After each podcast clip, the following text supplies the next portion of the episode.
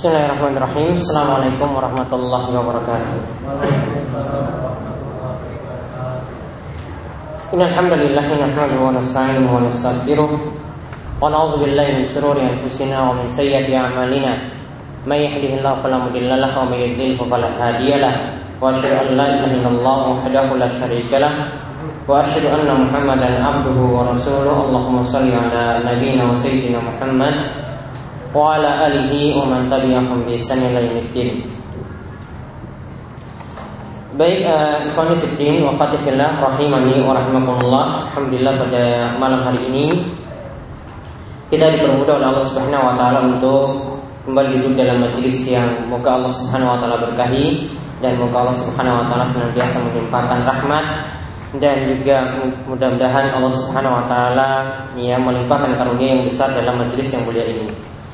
Dan insya Allah pada kesempatan malam hari ini kita akan melanjutkan pembahasan kitab Tauhid Allazi 'alal 'abid. Di mana insya Allah akan tersisa dua pertemuan hari ini dan pekan depan untuk pembahasan kitab Tauhid. Kita berada di bab terakhir, jadi kurang atau tersisa sekitar 6 bab yang ringkas-ringkas tidak terlalu panjang. Namun pada bab terakhir saja nanti yang akan ulasannya lebih panjang daripada bab sebelumnya. Baik pada kesempatan kali ini kita akan lanjut pembahasan Syekh Muhammad bin Abdul Wahab pada bab Maja'a fi kasratil halif. Maja'a fi kasratil halif yaitu di kitab rujukan halaman 771 yaitu tentang masalah banyak bersumpah yaitu maksudnya adalah maja fi kasratil halif yaitu larangan banyak bersumpah. Di sini Syekh Muhammad bin Abdul Wahab ya kenapa memasukkan pembahasan banyak bersumpah di sini dalam kitab tauhid dijelaskan oleh para ulama bahwasanya dengan seorang itu banyak bersumpah tanpa ada hajat, tanpa ada keperluan, maka itu tanda lemahnya iman orang tersebut.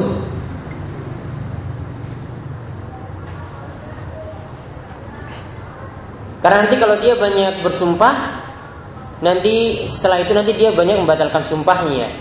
Konsekuensinya dia harus menunaikan kafarah. Nah, kalau orang tidak benar-benar menjaga sumpah tersebut, maka berarti dia ada kekurangan dalam imannya atau dalam ketauhidannya. Ya sehingga di sini Syekh Muhammad At-Tamimi ini sengaja memasukkan dalam kitab tauhid.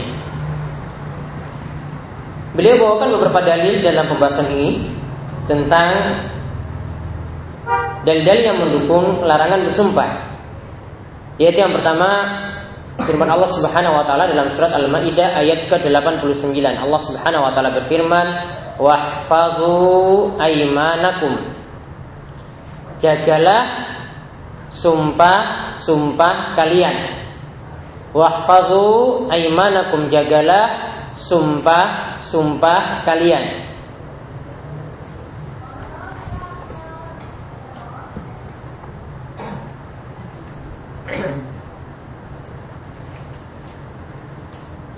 Maksudnya menjaga sumpah di sini yaitu jika kalian bersumpah maka janganlah dibatalkan. Jika kalian bersumpah itu jangan dibatalkan. Lalu jika ingin dibatalkan itu karena ada sebab yang mengharuskan dia untuk membatalkan sumpah. Yaitu ada maslahat rajihah, ada maslahat yang lebih besar sehingga mengharuskan dia itu membatalkan sumpah. Nah, kalau sumpah itu dibatalkan, maka tunaikanlah kafarah. Ya, tunaikanlah kafarah. Dan sudah pernah kami singgung tentang masalah nazar. Orang yang bernazar, maka konsekuensinya dia harus menunaikan kafarah sumpah. Ya, berarti kafarah sumpah itu sama dengan kafarah nazar dan asalnya memang nazar itu mengikuti kafarah sumpah. Kafarah sumpah itu ada dua opsi. Yang pertama memilih di antara tiga hal. Ya opsi yang pertama memilih di antara tiga hal. Yang pertama membebaskan seorang budak atau memberi makan kepada 10 orang miskin atau lagi memberi pakaian kepada 10 orang miskin. Opsi pertama memilih dari tiga hal tadi. Jadi kalau ada budak dia bebaskan atau dia memilih memberi makan kepada 10 orang miskin seperti halnya memberi fidyah, memberi makan atau opsi yang uh, masih pilihan yaitu memberi pakaian kepada 10 orang miskin. Dia punya pakaian, dia beri kepada 10 orang miskin. Nah, kalau tiga hal yang pertama ini tidak mampu, maka lakukan yang kedua, yaitu opsi yang kedua adalah berpuasa selama tiga hari tanpa dipersyaratkan berturut-turut menurut pendapat yang lebih rojih, pendapat yang lebih kuat. Tanpa dipersyaratkan berturut-turut. Jadi dia puasa tiga hari pokoknya Senin, dia mau puasa lagi Kemis, terus mau puasa lagi Senin depan, nah itu boleh. Dan yang dimaksud sumpah di sini, yang jelas-jelas kalimatnya itu berisi sumpah dan dipersyaratkan kalimat sumpah itu dengan menyebut nama Allah di dalamnya. Wallahi demi Allah. Tallahi demi Allah juga artinya pakai wakta atau ba billah. Ya, demi Allah. Baru disebutkan isi sumpahnya. Dia bersumpah demikian dan demikian. Demi Allah saya bersumpah tidak akan lagi datang ke rumahmu ya maka kalau dia bersumpah seperti itu kalau ada suatu hajat ada suatu masalah dia ingin batalkan maka harus penuhi kafarah tadi nah di sini Kenapa dikatakan larangan banyak bersumpah di sini? Ya tadi konsekuensinya kalau sumpah tersebut itu banyak dia ucapkan, akhirnya banyak dia membatalkan sumpah. Kalau dia membatalkan sumpah itu banyak berarti kafar yang dia tunaikan juga banyak dan itu berat. Sehingga dari dalil ini perintah untuk menjaga sumpah di sini. Ini menunjukkan bahwasanya kita dilarang untuk banyak-banyak bersumpah.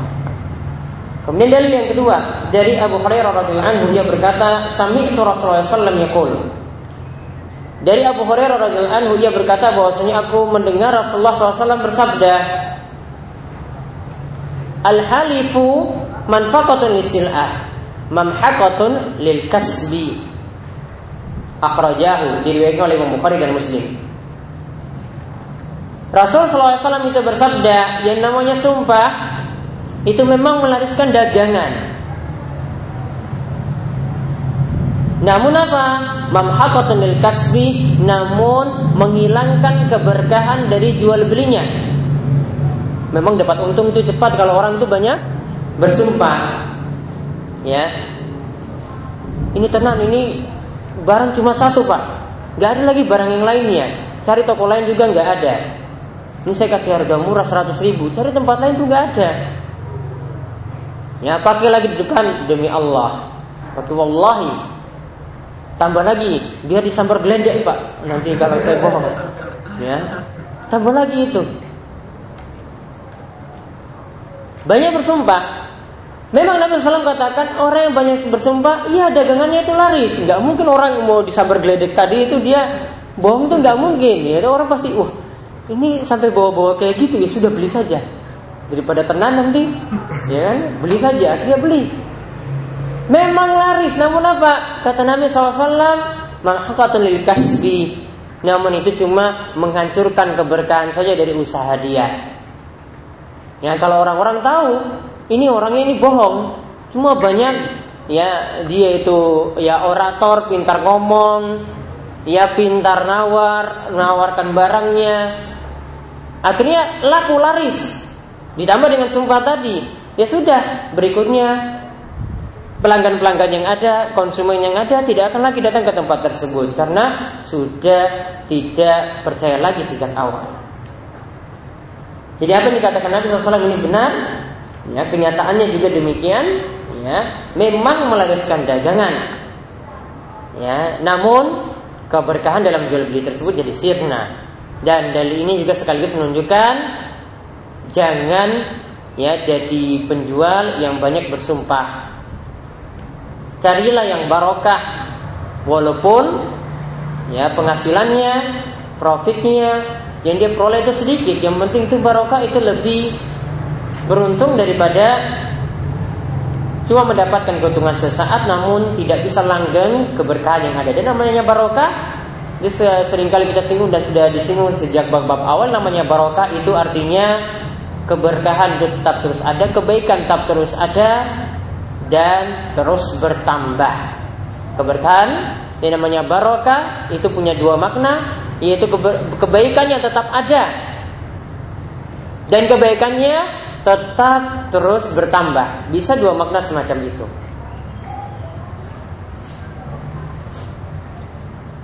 Kemudian hadis berikutnya lagi. Jadi dalil apa maksud beliau tentang larangan bersumpah dari Salman Al-Farisi. Ya dari Salman Al-Farisi radhiyallahu anhu dan Salman ini adalah di antara sahabat yang juga masuk Islam setelah, setelah sebelumnya itu ya, Nasrani. Ya. Di sini ia mengatakan bahwasanya Rasulullah SAW bersabda, salah satu la yukallimuhumullah wa la yuzakkihim wa lahum adzabun alim.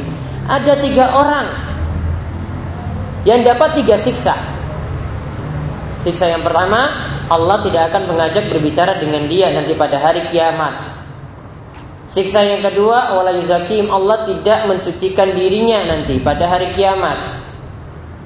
Kemudian siksa yang ketiga, walahum azabun alim dia mendapatkan siksa yang pedih. Apa tiga orang tersebut?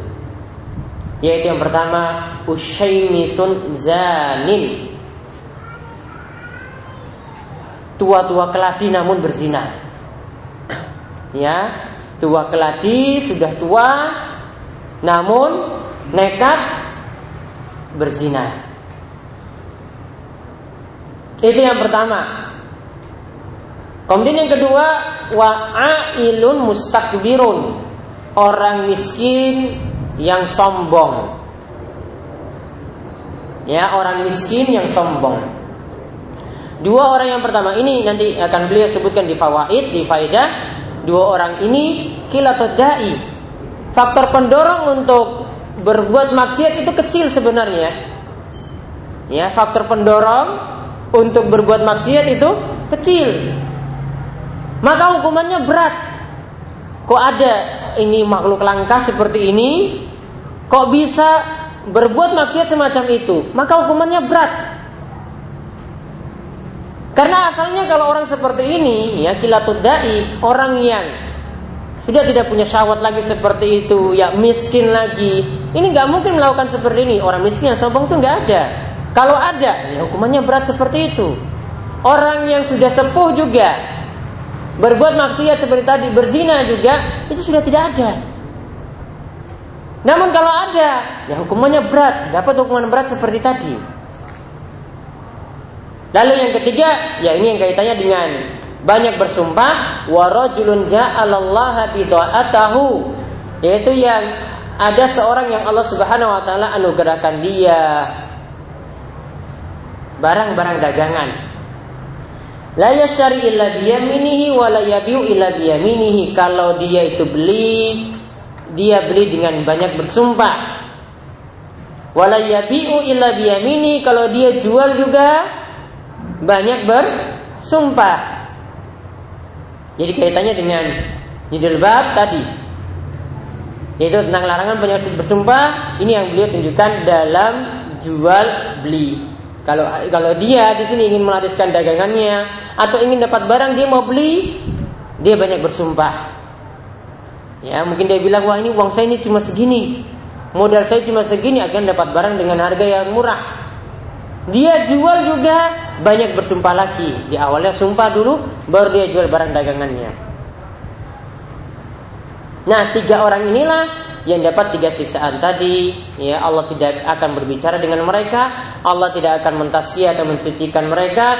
Dan juga bagi mereka siksa yang pedih, yaitu laki-laki yang sudah sepuh, ya orang yang sudah sepuh kemudian nekat berzina, orang miskin yang sombong. Dan tadi ya pedagang yang dia itu beli barang dengan banyak bersumpah, jual barang juga dengan banyak bersumpah. Kemudian hadis yang berikutnya lagi wafis sahih an Imran bin Husain ya dalam kitab sahih ya kalau tadi hadis tadi rawat Tabrani di sanad yang sahih diriwayatkan oleh Tabrani dengan sanad yang sahih begitu juga saya selalu ini mengatakan sanadnya itu sahih. Kemudian hadis di bawahnya dalam kitab sahih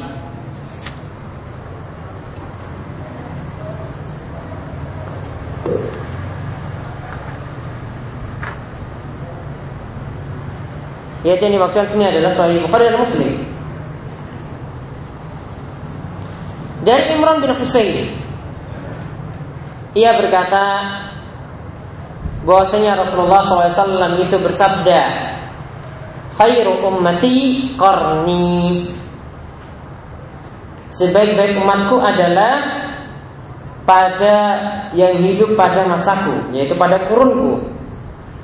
Yaitu yang dimaksudkan sini adalah para sahabat Nabi Shallallahu Alaihi Wasallam.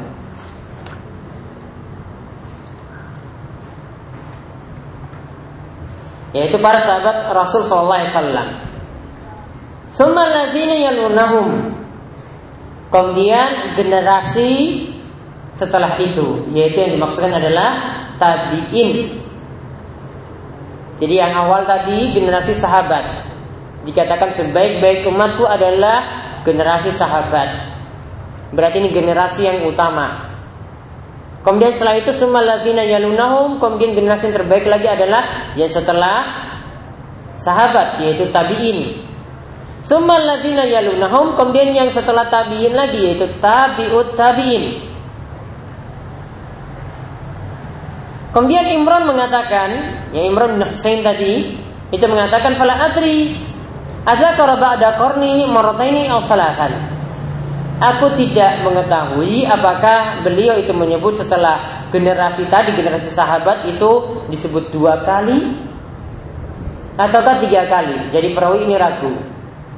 Apakah dua ataukah tiga? Imron ini ragu. Apakah dua ataukah tiga? Itu setelah masa sahabat tabiut uh, tabiin kemudian tabiut tabiin atau mungkin ada setelah tabiut tabiin lagi. Intinya di sini Nabi SAW ingin menerangkan generasi terbaik dari umat ini adalah generasi sahabat. Kemudian setelah itu generasi tabiin. Baru setelah itu yang sesudahnya lagi. Ini pertanda bahwasanya sejak awal dulu itulah yang terbaik. Makin ke belakang, makin terus, makin terus ke bawah, ya makin rusak.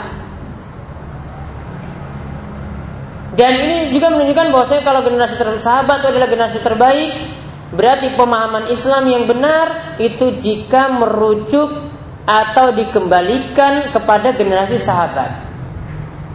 Pemahaman Islam ketika kita memahami suatu akidah, ketika kita memahami suatu keyakinan, maka kembalikan kepada apa yang dipahami oleh para sahabat. Jadi kita tidak buat pemahaman-pemahaman sendiri, pemahaman-pemahaman baru, namun yang ada pada generasi terbaik dari umat ini yaitu generasi sahabat itulah yang patut diikuti.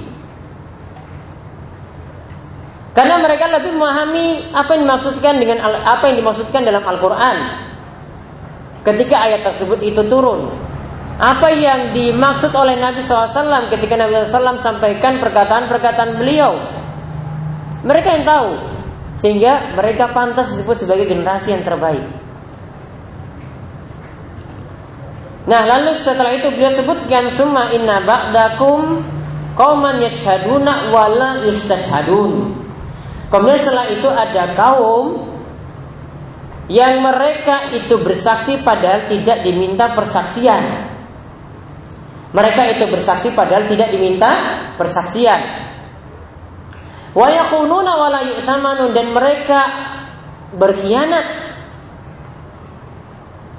dan tidak bisa dipercaya. Wa yanzuruna wa yufun dan mereka itu bernazar namun tidak ditunaikan. Wah saya nazar nanti kalau masuk PNS nanti akan berpuasa satu bulan penuh. Tidak ditunaikan. Banyak bernazar tapi tidak ditunaikan. Wa yadharu fihi musliman dan mereka itu nampak ya orang-orang yang gemuk badannya. Ya, dikatakan di sini orang yang gemuk badan. Kita lihat satu persatu tadi. Kaitannya dengan jilbab yang kita sampaikan yaitu Nabi SAW katakan orang ini bersaksi kalau bersaksi kan berarti nanti bersumpah dia itu berarti bersumpah dalam persaksian padahal dia tidak diminta persaksian maka ini yang dimaksudkan dalam jilbab ya kaitannya di sini orang yang banyak orang yang bersaksi sini tanpa diminta persaksian ya berarti dia bersumpah dan banyak bersumpah di sinilah yang tercela. Ya, kalimat ini adalah kalimat celaan. Ya, kalimat ini kalimat celaan. Jadi kaitannya dengan jilbab tadi, ini menunjukkan isyarat ya tentang larangan bersumpah.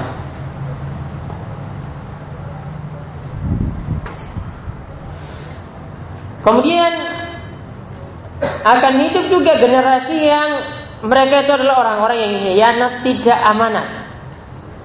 Ketika diebani, di, dibebani ya suatu tugas menjadi bendahara misalnya, maka uang tersebut dia manfaatkan sendiri. Ya tidak amanat dia dalam memegang uang, tidak amanat dia dalam memegang harta. Nah ini yang tercela dalam hadis ini. Kemudian wayang turun dan banyak bernazar. Dan hadis ini sekaligus menunjukkan nazar untuk mengucapkannya asalnya tercela atau ya kita katakan minimal hukumnya makruh untuk mengucapkannya. Kalau nazar tersebut muqayyad disertai syarat. Karena dahulu pernah kita singgung tentang masalah nazar. Nazar itu ada dua macam. Itu nazar apa? Muqayyad dan yang kedua nazar mutlak. Kalau muqayyad yaitu pakai syarat. Saya lulus PNS akan berpuasa tiga hari atau satu bulan tadi.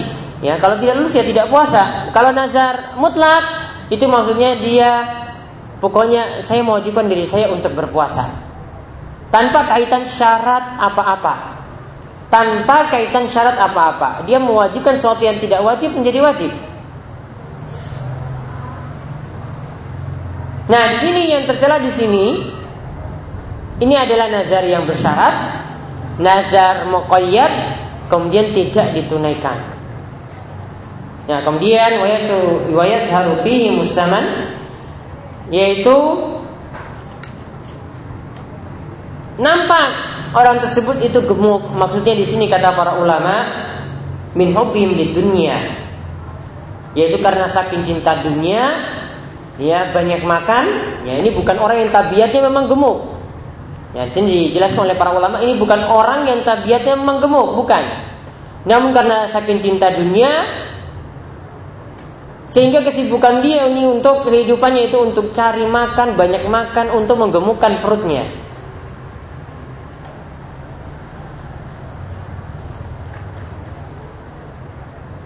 Ya sehingga perutnya itu menjadi gemuk seperti itu. Nah, ini yang tercela.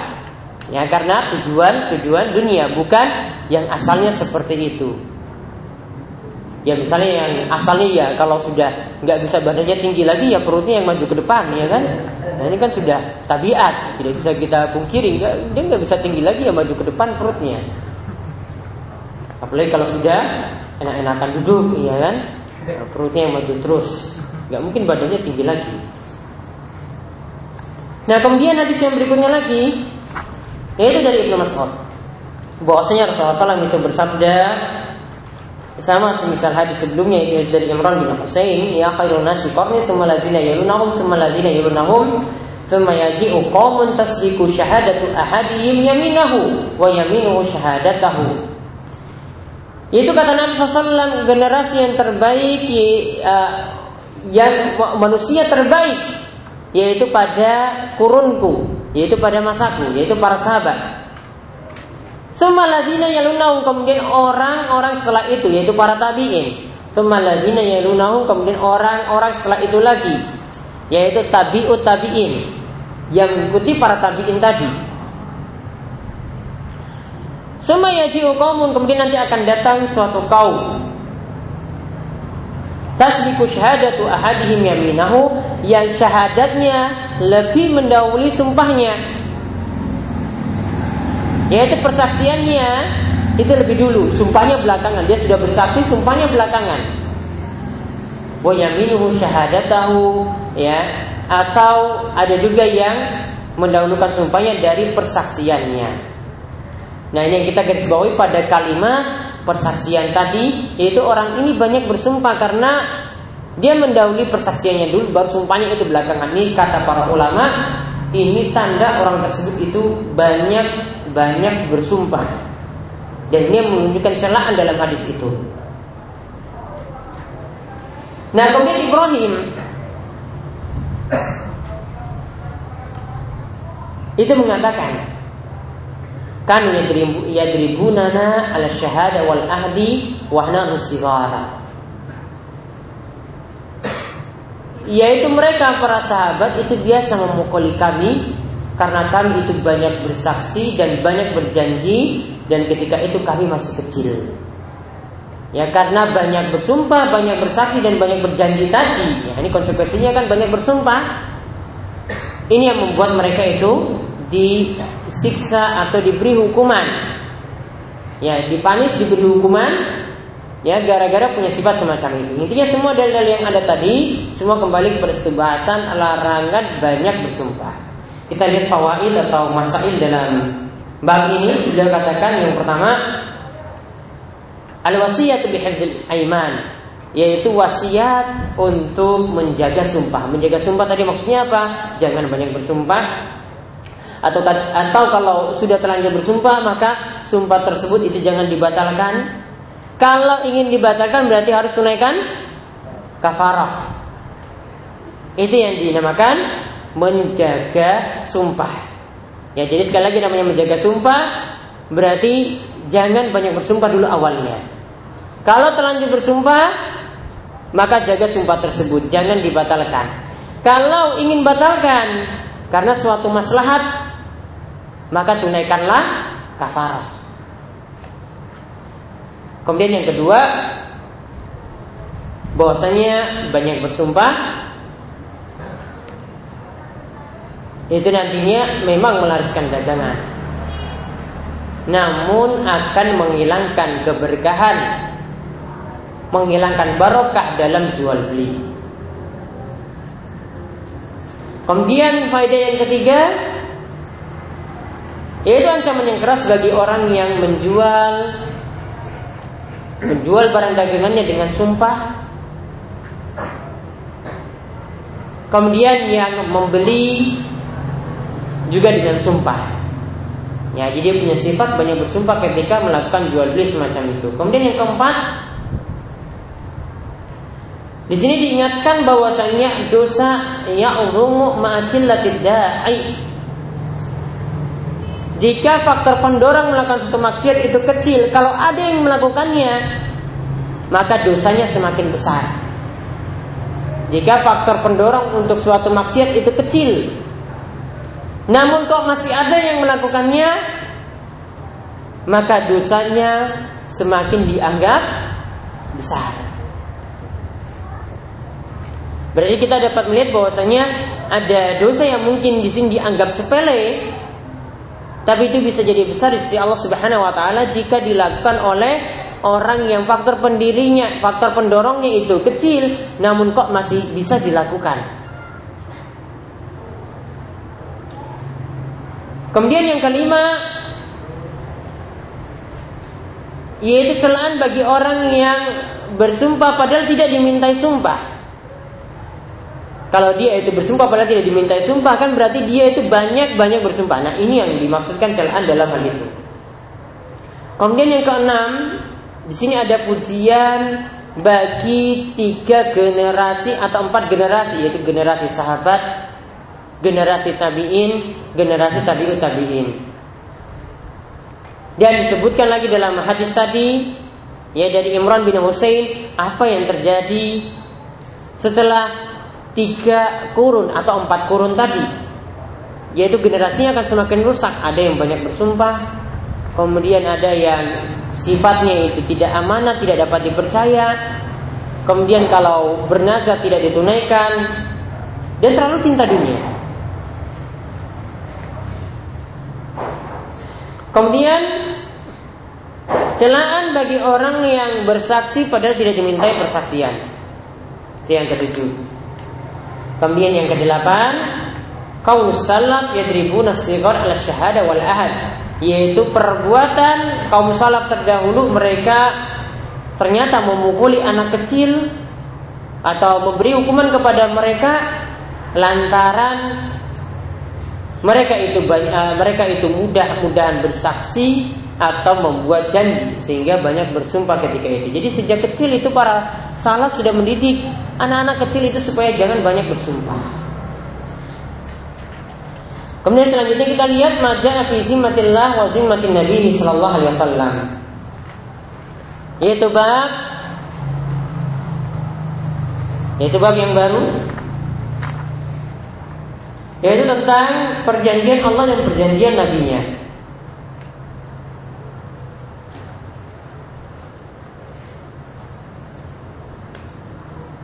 Yaitu maksudnya hendaklah setiap orang itu menjaga perjanjian Allah dan perjanjian nabinya.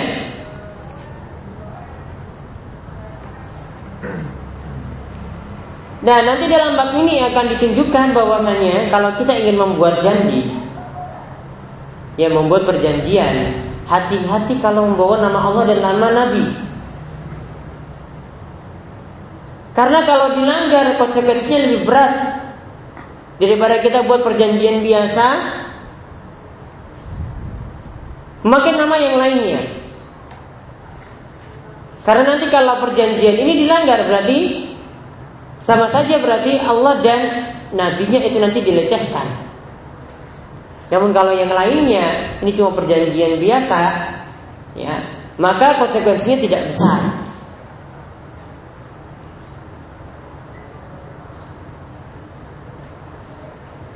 Jadi maksud pembahasan ini adalah kaitannya dengan kitab tauhid yaitu orang yang menunaikan janji perjanjian. Apalagi memakai hitam di atas putih.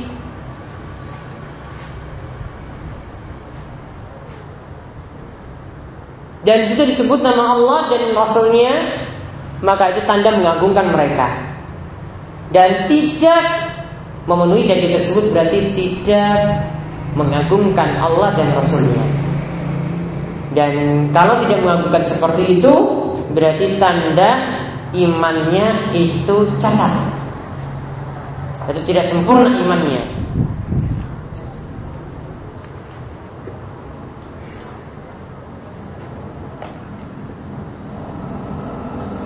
Nah kita lihat pendalilan dalam bab ini cuma ada dua dalil. Namun yang satu dalil itu dalil hadis yang panjang.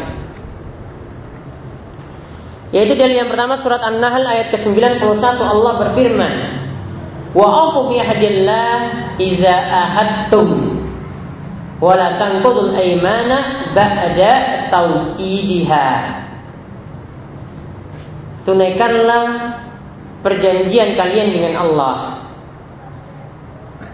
Iza hatum jika kalian telah berbuat janji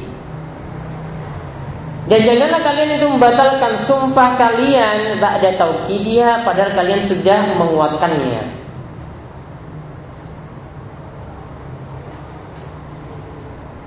Dan perintah wa'afu bi ahdillah ini adalah perintah wajib. Maka setiap janji itu wajib ditunaikan. Apalagi itu memakai nama Allah, apalagi memakai sumpah. Maka wajib lebih wajib lagi untuk ditunaikan.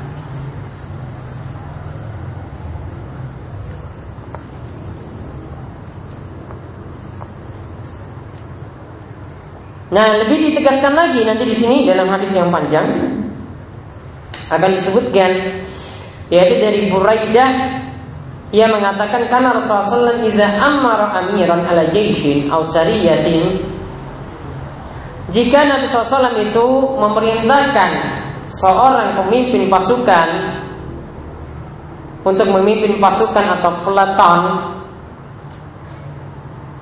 pasukan yang banyak Allahu fi khasatihi maka Nabi SAW ingatkan terlebih dahulu supaya mewasiatkan agar bertakwa pada Allah.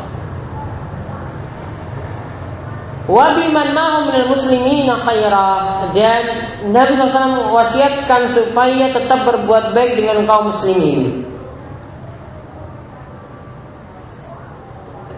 Dikemanakan asal dulu?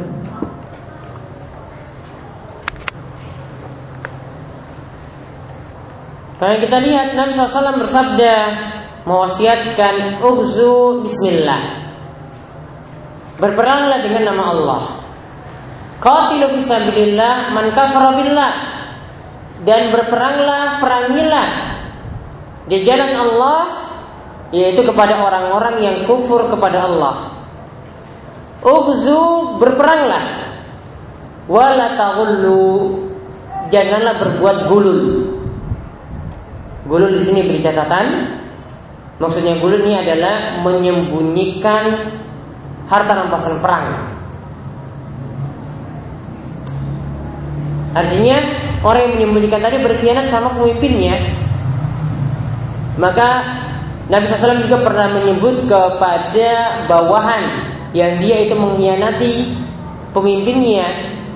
Jadi dia mengkhianati Nabi SAW ketika dia pulang setelah menarik zakat, kemudian dapat jatah atau dapat uang tips. Ya, dapat uang tips, kemudian dia pulang, dia datang kepada Nabi SAW, dia katakan, wahai Nabi, ini jatah untukmu, dan ini jatah untukku. Ini maksudnya uang tips untukku. Dia mengkhianati pemimpin. Kemudian Nabi SAW menyebutkan itu adalah bulul. Itu adalah uang khianat. Jadi di sini dimaksudkan adalah wala taqullu janganlah berbuat gulul yaitu sama seperti di uh, masalah harta rampasan perang janganlah menyembunyikan harta rampasan perang karena ini termasuk berkhianat kepada pemimpin. Wala takdiru janganlah lari dari medan perang. Yaitu membelakang. Takdir itu maksudnya membelakang. Pengecut ketika medan, di medan perang. Wala tumasilu janganlah mencincang-cincang orang yang sudah mati. Ya melakukan apa? Mutilasi. Jadi dicincang-cincang tadi. Kalau sudah dapat orang yang dibunuh ketika berperang jangan tambah dicincang-cincang lagi ya kakinya dipisah tangannya dipisah jangan jadi Islam mengajarkan ya memanusiakan manusia. Jangan dicita seperti itu. Ini juga jadi dalil berarti larangan mutilasi. Wala taktul walidan, janganlah membunuh anak-anak. Wa iza lakita aduwaka minal musyrikin fad'uhum ila salati khisal au khilal. Dan jika kalian itu bertemu dengan musuh kalian yaitu orang-orang musyrik maka ajaklah mereka untuk memenuhi tiga hal. Untuk memenuhi tiga tuntutan. Yang pertama ya di sini beliau sebutkan ya, fa'ayatahunna ajabuka faqbal minhum. Siapa di antara mereka yang memenuhi panggilanmu atau memenuhi seruanmu maka terimalah. Yaitu ketika diajak masuk Islam maka terimalah. Wa anhum dan tahan diri dari mereka. Jangan bunuh mereka. Semaduhum ilal Islam dakwahi mereka pada Islam. Fa'in ajabuka faqbal minhum. Jika mereka memenuhi, maka terimalah, terimalah. Ya tuntutan mereka, terimalah apa yang mereka minta. Sumaduhum ila tahawul min darihim ila daril muhajirin.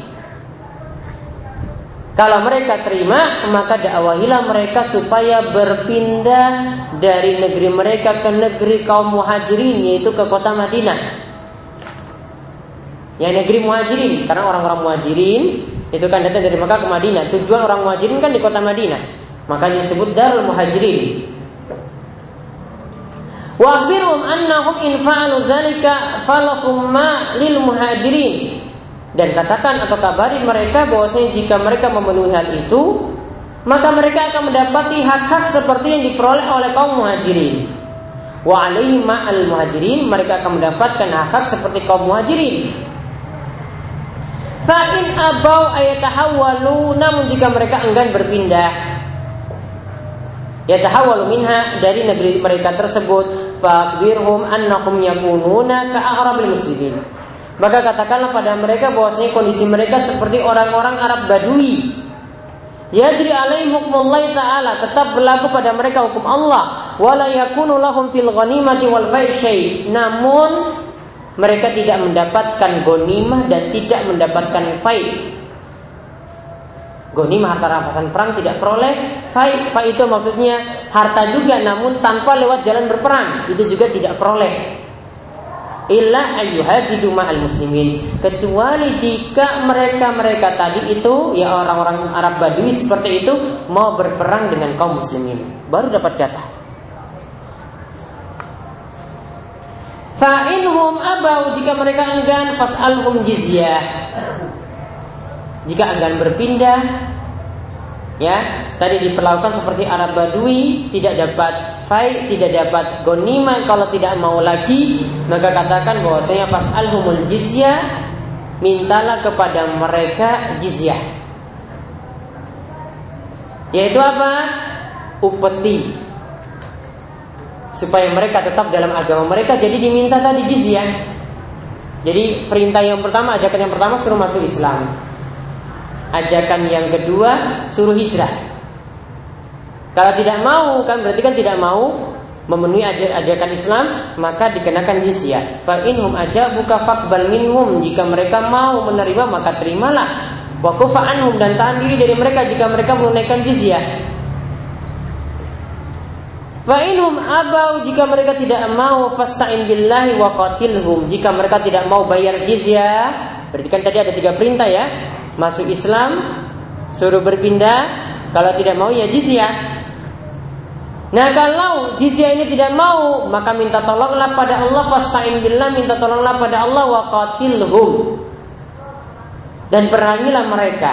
Wa iza hasarta ahla hisnin fa araduka an taj'ala lahum zimmatallahi wa zimmati nabi fala taj'al lahum zimmatallahi wa zimmati nabi Nah jika kalian ketika ingin memerangi mereka sudah mengepung mereka. Lalu mereka yang diperangi ini memenginginkan perjanjian Allah dan Rasulnya Allah dan Nabinya. Maka janganlah penuhi perjanjian dengan mengatasnamakan Allah dan Nabinya. Walakin lahum zimmataka Cukup perjanjiannya atas namamu atau nama sahabat-sahabatmu Jangan bawa-bawa nama Allah dan Rasulnya di situ. Karena kalau ini dibawa, dilanggar, berarti kan sama saja melecehkan nama Allah dan Rasulnya. Fa'innakum in tuhfiru, ya di sini sebagai alasannya. Karena jika mereka itu melanggar zimamakum wa zimmata ashabikum ya kalau mereka melanggar perjanjian yang di atas namakan diri kalian atau sahabat kalian awal maka itu masih lebih mending min antum fi zimatallahi wa zimatan nabi daripada mereka melecehkan nama Allah dan nabinya. Jadi kalau mereka menuntut perjanjian, jangan perjanjiannya atas nama Allah dan nabi. Cukup atas namamu saja. Atau atas nama sahabat-sahabatmu, teman-temanmu. Wa idza sarta jika engkau mengepung mereka lagi Allah hisni mengepung mereka. Fa'araduka antunzilahum ala hukmillah. Lalu mereka meminta supaya berhukum dengan hukum Allah. Falatunzilhum ala hukmillah. Maka jangan penuhi mereka. Walakin anzilhum ala hukmika. Namun cukup dengan aturan-aturanmu saja. Fa innaka la tadri atusibu hukmullahi fihim amla karena engkau itu tidak tahu Apakah hukum Allah yang nanti pasti akan dijalankan ataukah hukum buatanmu? Hukum Allah yang nanti akan dijalankan ataukah hukum buatanmu? Rawah Muslim di sini diriwayatkan oleh Imam Muslim. Maka intinya tadi pada penggalan-penggalan yang terakhir ketika diminta perjanjian Allah dan Nabi maka jangan dipenuhi. Kenapa? Masalahnya kalau itu dilanggar lebih berat konsekuensinya daripada kita membuat perjanjian atas nama kita ataupun sahabat-sahabat kita. Itu maksud Nabi Shallallahu Alaihi Wasallam. Maka di sini ada beberapa fawaid, faedah al-farqu baina zimmatillahi wa nabi wa muslimin, perbedaan perjanjian Allah, perjanjian nabi dan perjanjian kaum muslimin. Kalau itu mengataskan namakan Allah dan nabi konsekuensinya lebih berat dibandingkan atas nama kaum muslimin. Kemudian yang kedua al-irsyad ila aqallil amrayni qatran. Yaitu kita diberi petunjuk untuk memilih di antara dua hal yang sama-sama bahaya tapi pilih yang mafsadatnya lebih ringan, bahayanya lebih ringan. Diajarkan dalam hadis tersebut. Jadi kalau kita temukan dua bahaya, pilih yang paling ringan diajarkan dalam hadis tadi. Kemudian yang ketiga, ugzu bismillah fisabilillah. Berperanglah atas nama Allah dan tujuannya adalah berperang untuk di jalan Allah, bukan untuk bela golongan, bukan untuk bela golongannya, bukan untuk bela sukunya, bukan untuk bela bangsanya, namun untuk membela Islam, membela agama Allah Subhanahu wa taala. Itu yang dinamakan jihad yang benar. Kemudian yang keempat, qatilu man kafara. Yaitu perangilah orang yang kufur kepada Allah.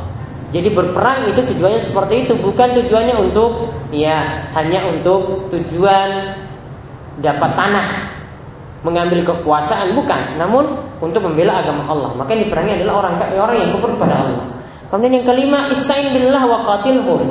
Minta tolonglah pada Allah, diajarkan minta tolong pada Allah ketika ingin berjihad. Lalu perangilah atas uh, perangilah atas nama Allah. Kemudian yang keenam, al-farqu baina hukmillahi wa hukmil ulama.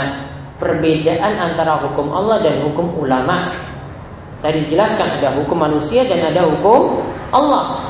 Itu dibedakan. Kemudian yang ketujuh, yang terakhir, fi qaulis sahabat fi qaulis sahabi yahkumu indal haja bi hukmin la yadri aywafiqu hukmallahi amla. Kadang para sahabat itu member, uh, menetapkan suatu hukum yang mereka buat sendiri.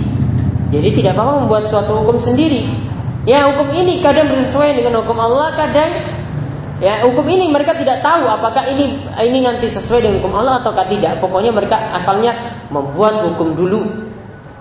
Ya, kalau hukum tadi itu bersesuaian dengan hukum Allah ya sudah.